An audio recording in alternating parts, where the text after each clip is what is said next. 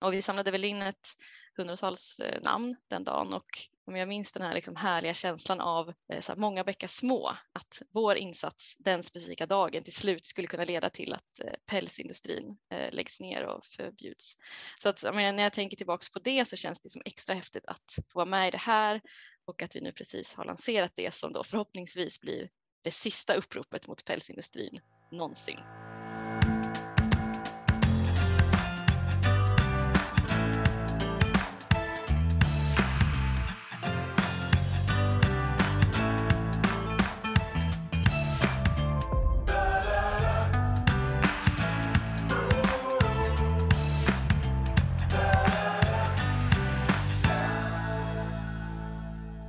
Du lyssnar på Djurens Rätts podcast på Djurens Sida.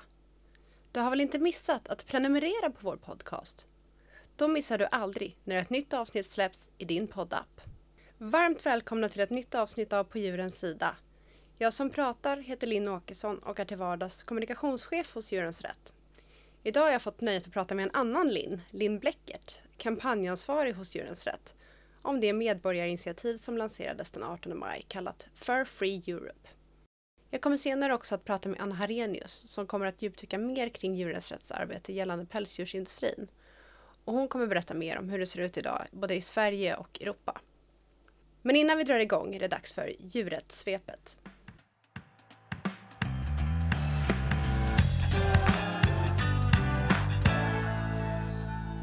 Svenska folket vill se mer rättvist stöd till växtbaserad mat. Idag går en stor del av det statliga stödet för livsmedelsproduktionen till animalieindustrin. Men om svenska folket fick bestämma skulle det förändras. Det visar resultatet av en ny opinionsundersökning från Novus beställd av Djurens Rätt. Drygt 6 av 10 anser att livsmedel av växtbaserat ursprung borde kunna få lika mycket skattefinansierat stöd som livsmedel av animaliskt ursprung. Bläckfiskfabrik på väg att etableras i Spanien på Gran Canaria finns just nu planer på att bygga världens första bläckfiskfarm. Det skulle bli förödande både för bläckfiskarnas skull och för de farliga miljörisker som uppfödningen kan föra med sig. Djurrätt ser mycket allvarligt på planerna och har nu överlämnat en rapport till myndigheterna i Spanien. Tidigare i år uppmanade även Djurens Rätt EU-kommissionen att uppfödning av bläckfiskar inte bör tillåtas. Över 27 000 personer vill se ett slutdatum för koldioxidbedövning av grisar. I mars överlämnade Djurens Rätt 27 385 namn för ett förbud mot den plågsamma koldioxidbedövningen av grisar vid slakt till Sveriges landsbygdsminister Anna-Karin Säterberg. Hon ger inget besked om ett slutdatum men anser att det är angeläget att fortsätta arbetet med att hitta nya bedövningsmetoder och kommer arbeta för ett starkt djurskydd på EU-nivå. Vi ser positivt att det är så många som står enade i den här viktiga frågan. Under 2019 började Kentucky Fried Chicken, även kallat KFC, att arbeta enligt välfärdskriterierna i European Chicken Commitment i flertalet länder i Europa och inklusive i Sverige. Nu meddelar restaurangkedjan att man även antar det svenska kravet i SSC om att ge kycklingarna tillgång till utevistelse. Beskedet kommer efter långvarig dialog med Djurens Rätt. Under våren har flera godisnyheter lanserats. Storfavoriten Gott och blandat har under 2022 gått från gelatinfri till helt vegansk genom en mindre receptförändring. Och produkten som blev hett efterlängtad efter testlanseringen för två år sedan är nu tillbaka i ordinarie sortiment. Veganska Karl Fatser Oat Choco som är gjord på nordisk havre och är helt växtbaserad. Chokladen kommer i två smaker, Oat Choco och Oat Choco hasselnöt och kan hittas på chokladhyllan från och med mitten på maj. För att hålla koll på de senaste nyheterna inom djurrätt och vego, se till att hålla dig uppdaterad via www.djurrättsrätt.se och www.väljvego.se.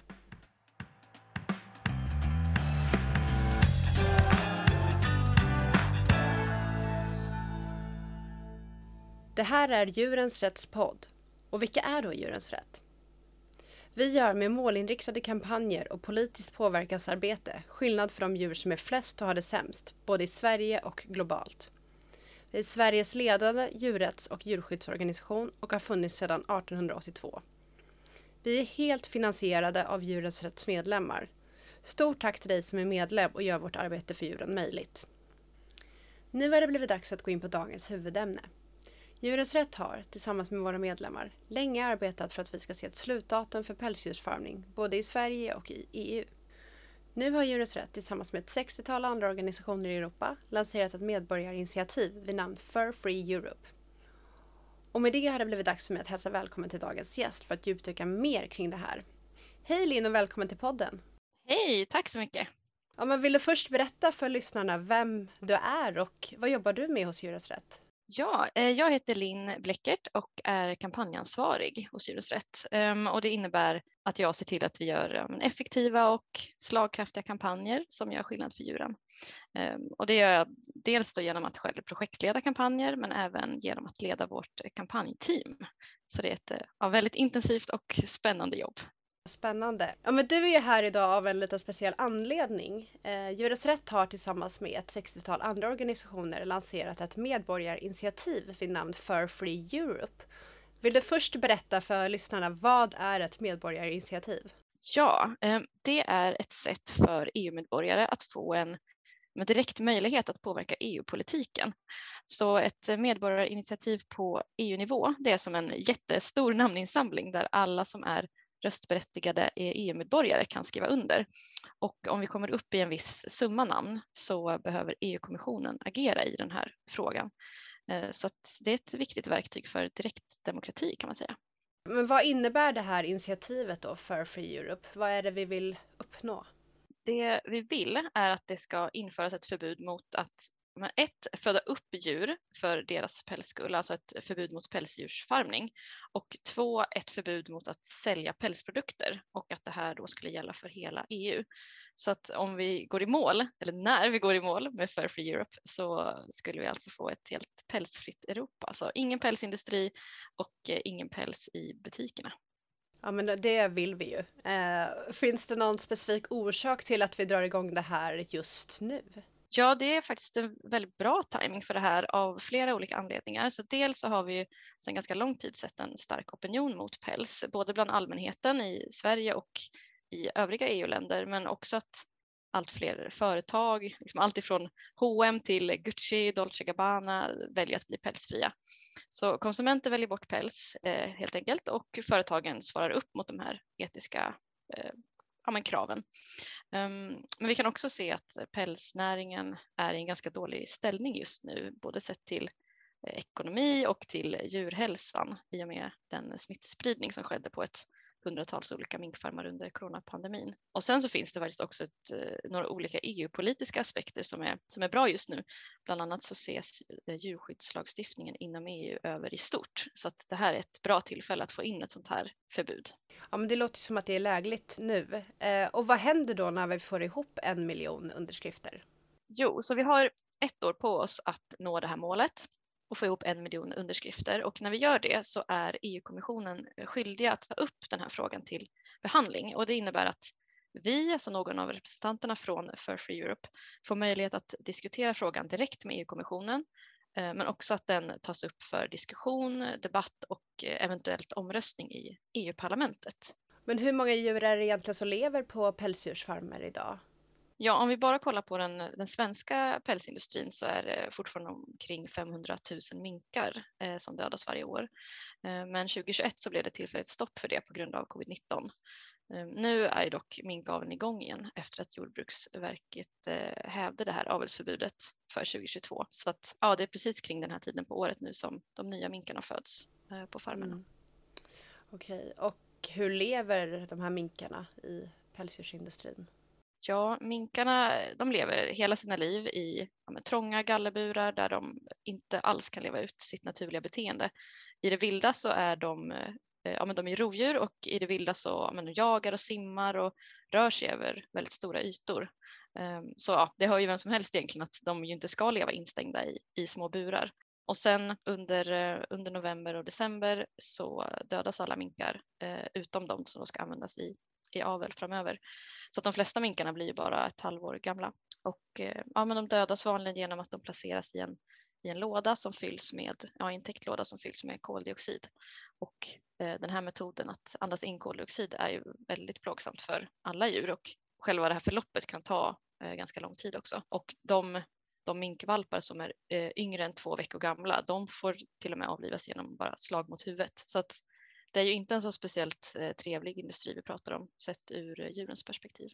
Ja, nej, men det låter ju fruktansvärt och det är klart att vi vill få slut på den här industrin. Eh, men i det här medborgarinitiativet så kräver vi också att all handel med pälsprodukter ska förbjudas i Europa. Eh, varför, varför då?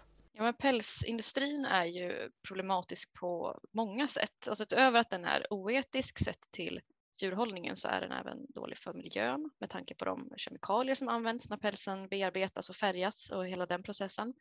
Ehm, och den utgör också en risk för ja, både människors och djurs hälsa när vi ser till exempelvis då på smittspridningen som skedde under pandemin.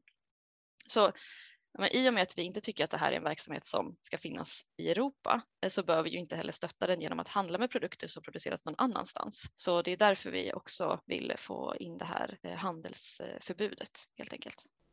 Kan vi se några länder i Europa som redan har infört ett förbud mot just handel av pälsprodukter?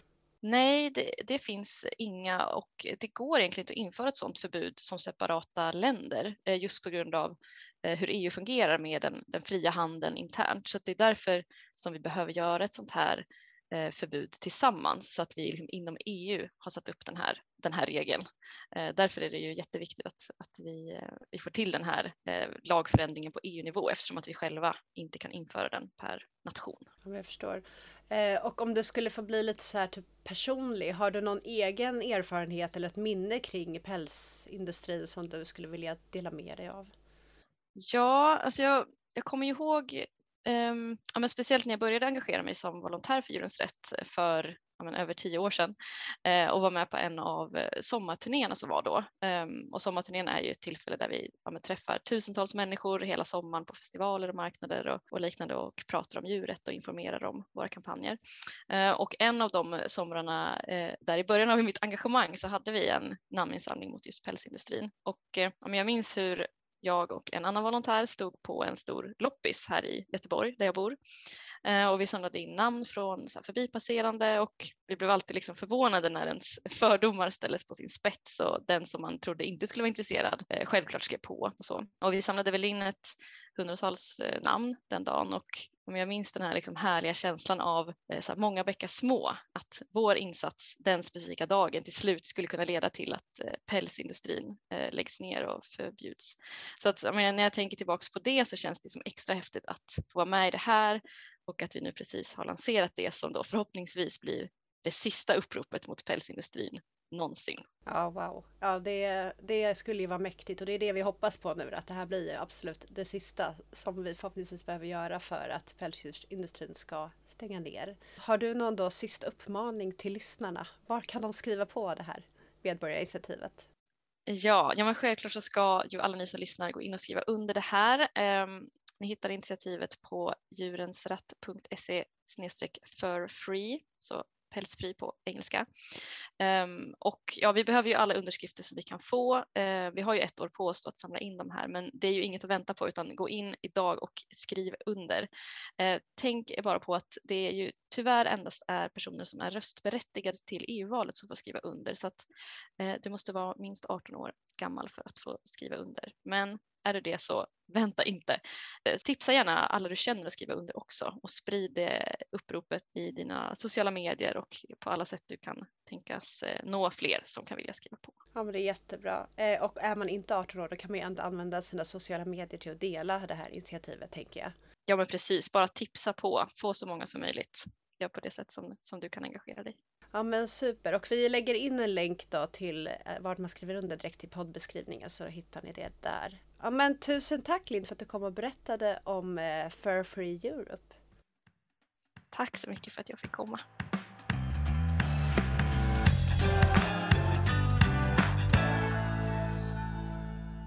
Nu har det blivit dags för mig att hälsa välkommen tillbaka till Anna Harenius. Anna känner nog de flesta igen från tidigare avsnitt. Bland annat så kunde vi höra henne i avsnitt 34. Det mjölkindustrin inte vill att du ska veta om kosläppen. Anna är sakkunnig etolog hos Djurens Rätt och hon jobbar dagligen med frågor som rör bland annat pälsdjursindustrin. Varmt välkommen tillbaka Anna. Tack så mycket. Ja, men vill du först berätta om ditt arbete som kopplas till pälsdjursindustrin? Vad består det av? Ja, det är lite av varje. Jag ska ju till exempel ha koll på allt som händer i pälsdjursindustrin och eh, i omvärlden, men framförallt med fokus på Sverige. till exempel hur många minkfarmer finns det idag så att vi säger exakt rätt eh, antal och vet hur stort problemet är. Eh, sen sitter jag också i våra internationella grupper, till exempel i Fair Free Alliance som jobbar globalt mot pälsfarmning och i Eurogroup for Animals eh, pälsgrupp för de som arbetar med frågan inom Eurogroup for Animals. Så där samarbetar vi också mycket och hjälper varandra med information och fakta. Men förutom då att driva det här medborgarinitiativet för Free Europe, hur jobbar Djurrätt eh, i övrigt då för att få ett slut på pälsdjursfarmerna? Vi jobbar på flera olika sätt, eh, framförallt politisk påverkan och där eh, sitter jag i samhällspolitiska enheten och hjälper de som pratar direkt med politiker. Vi försöker få fler partier att helt enkelt stå bakom ett förbud mot pälsdjursfarmning. Eh, men också påverkan mot myndigheter när de ska bestämma om ny lagstiftning eller liknande. Och sen eh, då vårt arbete då internationellt, att vi hjälper andra organisationer med information, ibland även med ekonomisk hjälp om de har möjlighet att förbjuda eh, pälsfarmer i sitt land. Har du själv eh, besökt en pälsdjursfarm någon gång eller har du någon liksom e-, egen erfarenhet av att ha varit på nära håll? Ja, jag har varit på nära håll för jag är uppvuxen på landsbygden och eh, där fanns det en minkfarm ungefär 4-5 kilometer från mitt hem. Eh, så när vi skulle typ på gemensam cykelutflykt med skolan så var det en mötesplats typ vid minkfarmen. Och alla visste vart den låg helt enkelt. Det var ju en jättestor anläggning med långa rader med skugghus. Jag såg aldrig minkarna för de var ju dolda av de här taken till husen. Men jag såg till exempel slaktrester som skulle bli foder till minkarna och eh, det, det luktade ju inte så gott där heller. Mycket gödsel och, och flugor och så vidare. Och i Sverige så används ju då bara endast minkar i pälsdjursindustrin? Ja, så är det. Men vi har tidigare haft både rävfarmer och chinchillafarmer. Men rävfarmerna förbjöds eller fasades ut med striktare djurskyddsregler som regeringen tog ställning för tidigt 2000-tal. Och eh, chinchillafarmerna förbjöds eller fasades ut av striktare djurskyddsregler som Jordbruksverket tog eh, fram runt 2014.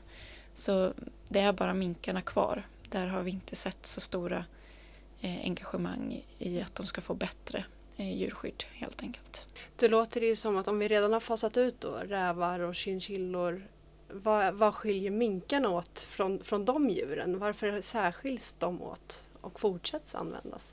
Ja, det är en jättebra fråga som jag inte kan svaret helt på utan det är mer att det har funnits eh, Danmark som har väldigt stor mink eller haft väldigt stor minkproduktion, avel av minkar. Där har det forskats väldigt mycket på att ja, men det funkar att ha minkarna i de här små burarna och de har det okej. Okay. Och då har Sverige lite anammat den forskningen och inte gjort så stora förändringar i hur minkarna får hållas.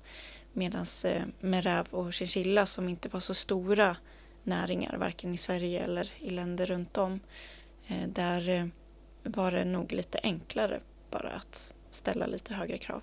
Men och hur skulle du beskriva, hur lever minkarna på pälsdjursfarmer? Ja, de sitter då i gallerburar med gallergolv och och eh, det som har hänt på senare år är att de ska ha etageburar eller klätterburar. Men det är bara att de får en liten, liten bur ovanpå buren eh, som de kan klättra upp till och inte så mycket mer än det. Eh, sen har de en liten lya och någon typ av berikning, eh, en hylla. Ehm, och ehm, de är, sitter då i långa rader så de har ju vägg i vägg med en annan mink. Ehm, och man vet att de stör sig väldigt mycket på varandra. Och i Sverige så har vi genomsnitt över 3000 honor per farm och eh, det blir då över 10 000 per farm när vi har minkvalpar nu från våren och eh, fram till november när de dödas och flås för sin päls. Många har nog sett bilder från när minkar som sitter i de här burarna och det är oftast, de har oftast sår på, på kroppen. Eller man kan se att det är olika former av skador. Hur uppstår de? De uppstår för att minkar eh, generellt är eh, solitära, alltså att de är ensamlevande. Eh, och eh, när de trängs ihop med varandra i en stressig miljö så är det ju en risk att de biter på varandra. Eh, men också biter på sig själva av stresssymptom. Så man ser att om valparna får vara tillsammans för länge eller för många i varje bur så börjar de slåss. Man ser också att eh, honorna eh, kan bita på sina ungar om hon blir stressad eh, eller till och med bita ihjäl. Så, mm. så det är ett stort problem. Sen, sen är det ju inte så på alla minkar men det sker på varje farm skulle jag nog säga. Mm. Och sen, du nämnde det att det är honorna man har kvar då för att producera eller avla fram nya. Vad händer med hanarna?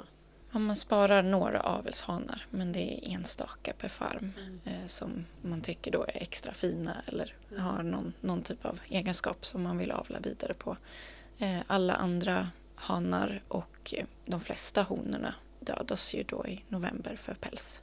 Och då blir de flesta bara några månader gamla då? Ja, de föds nu maj, eh, april-maj och eh, lever då till november. Så runt ett halvår gamla är de då.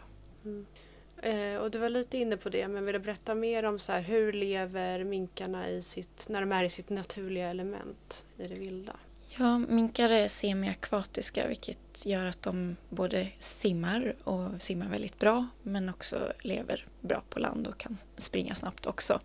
Ehm, och då lever de ofta i närheten av vattendrag i det vilda. Och de kommer ursprungligen från Nordamerika och sen har vi då tagit hit minkar för att farma dem. Ehm, men här i Sverige så har det ju rymt minkar så de har ju anpassat sig till svenskt eh, klimat. Ehm, och då lever de ofta i närheten av vattendrag där de, där de jagar små eh, fiskar och groddjur och, men också smådjur på land. Mm. Ehm, och de har ofta kilometerstora revir och en, en lya eller eget ställe där de tillbringar sin tid och eh, skapar då revir som de vaktar från andra minkar så att de inte umgås med varandra förutom vid parning. Då. Okej, så att det, i stort sett så lever de själva då? Ja, precis. Mm. Vill du berätta lite, hur ser industrin ut i, i Sverige? Ja, den, den har varit mycket större än vad den är. Nu är det nästan det minsta det någonsin har varit sedan 20-talet, 1920-talet, där de startade upp. Så de har ju funnits i ungefär 100 år eh, och under en viss tid så fanns det tusentals minkfarmer. Men nu tror vi att det bara är runt 20 kvar. Eh, så det har gått väldigt dåligt för dem ekonomiskt under pandemin. Eh, och de har ju också haft smittspridning bland minkarna, sars-cov-2, precis som bland människor vilket ledde till avelsförbud och ännu större ekonomiska svårigheter för dem. Eh, så vi tror att de eh, fasas ut lite av sig själva nu men det finns minkfarmer kvar. Kommer det inte till ett förbud så, så kommer de nog finnas kvar, i alla fall i någon form. Och kan man se då också, är det liksom en minskad efterfrågan också från konsumenter som gör att, eh, att eh, mink, eller liksom pälsdjursindustrin i Sverige inte är lika stor idag? Ja, ehm, all päls som tillverkas eller från de här ehm, levande minkarna till döda minkar eh, den säljs på auktioner till Asien. Så det är inte minkpäls kommer i princip inte till Sverige för försäljning. Så vi som konsumenter kan göra väldigt lite för att påverka det. Vi påverkar istället annan pälsförsäljning eh, som finns på eh, kragar till jackor och så vidare. Eh, så där, där har det skett förändring genom att det har varit svårt att hålla aktioner nu under pandemin. Eh, det har varit stor smittspridning i Kina och väldigt stora begränsningar till hur de får röra sig och, och um, delta på event helt enkelt. Så det är därför det går så dåligt för de svenska minkfarmerna just nu de kan inte sälja några pälsar. Mm. Okej. Okay. Och vilka, vi har pratat om att det är mink då som finns idag i Sverige. Vilka andra djur eh, används i andra länder i Europa? Det är främst då eh, räv men också mårdhund och chinchilla. Eh, och eh, mårdhund är väldigt ovanligt men det, de föds fortfarande upp i till exempel Finland för päls. Eh, och räv är också mer ovanligt än mink men det finns också fortfarande i Finland till exempel. Och då är det både röd räv men framförallt blå räv som egentligen är då fjällrävar. Som många kanske känner igen som ett hotat djur här i Sverige. Men eh, de har man farmat och fött upp för att bli större och få mer päls då helt enkelt också. Och eh, med det här medborgarinitiativet då, då skulle det innebära att det är inte bara minkar då utan då är det ju all, alla pälsdjur mm. som skulle inkluderas i det. Mm, absolut. Alla som föds upp för bara päls eh, skulle inkluderas i det förbudet. Så det är jätteviktigt. Och kan, förutom att det används lite andra djur då eh, i övriga Europa, ser liksom industrin, skiljer den sig från Sverige skulle du säga?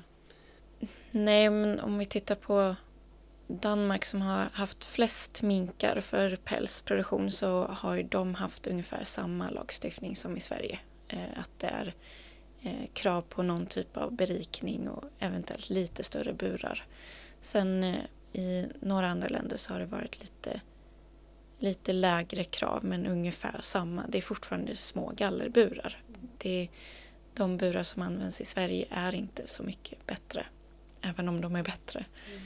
Mm. Så det, industrin ser i princip likadan ut med långa rader gallerburar. Men vilka länder har gått före och stängt ner industrin redan i, i Europa? I Europa så är det runt jag tror det är 17-18 länder som har eh, beslutat om förbud eller avveckling på något sätt och sen har vissa inte avvecklat helt än men det pågår en avveckling. Och EU då som skulle påverkas av det här medborgarinitiativet så är det 13 EU-länder eh, som redan har sådana beslut. Så det är enklare att prata om de som kanske har kvar farmer för där är ju Sverige snart ensamma.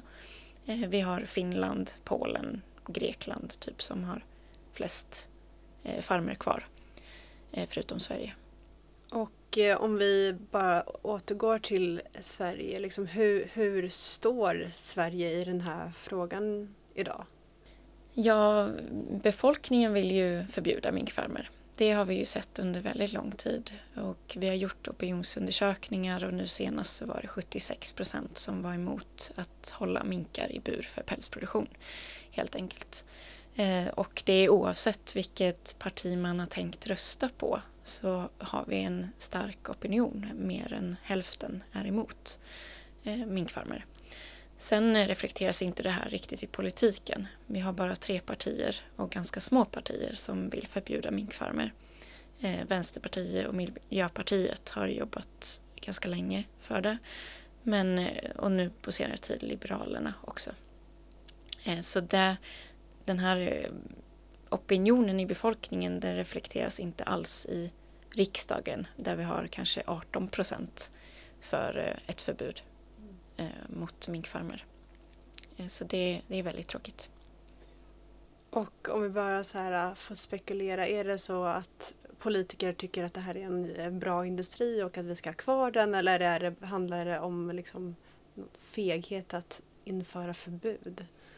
Jag tror väldigt få politiker tycker det är en bra industri eh, och det reflekteras lite i hur de pratar om det när vi tar upp frågan. Det är lite så här, ja men vi, självklart ska de ha, eh, följa våra starka djurskyddskrav men eh, vi vill inte förbjuda någon enskild näring och så vidare.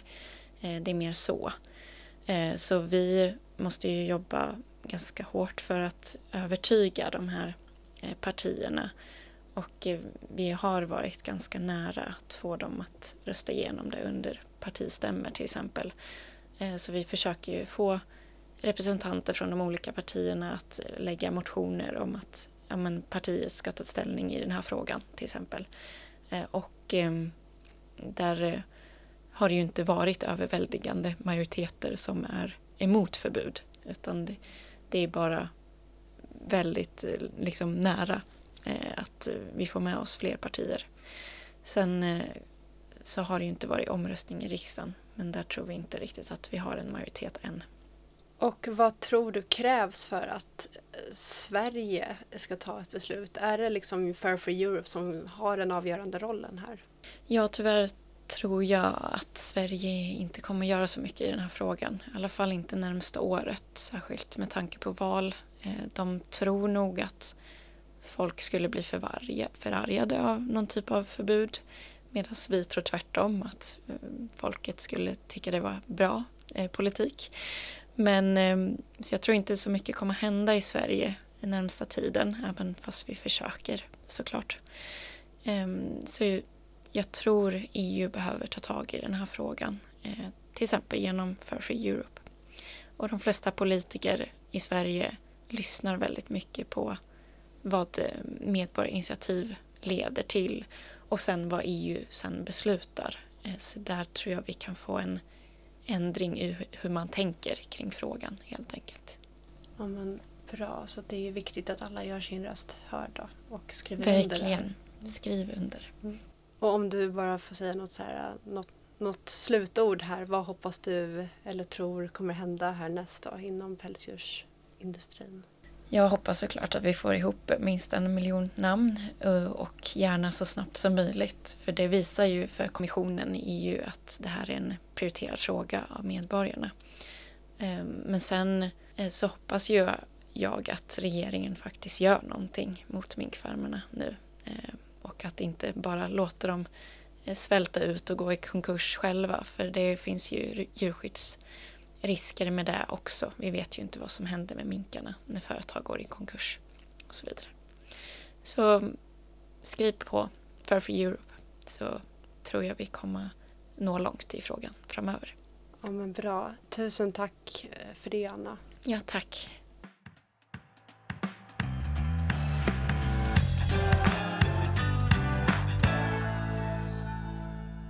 Det var allt vi hade att bjuda på i veckans avsnitt av På djurens sida.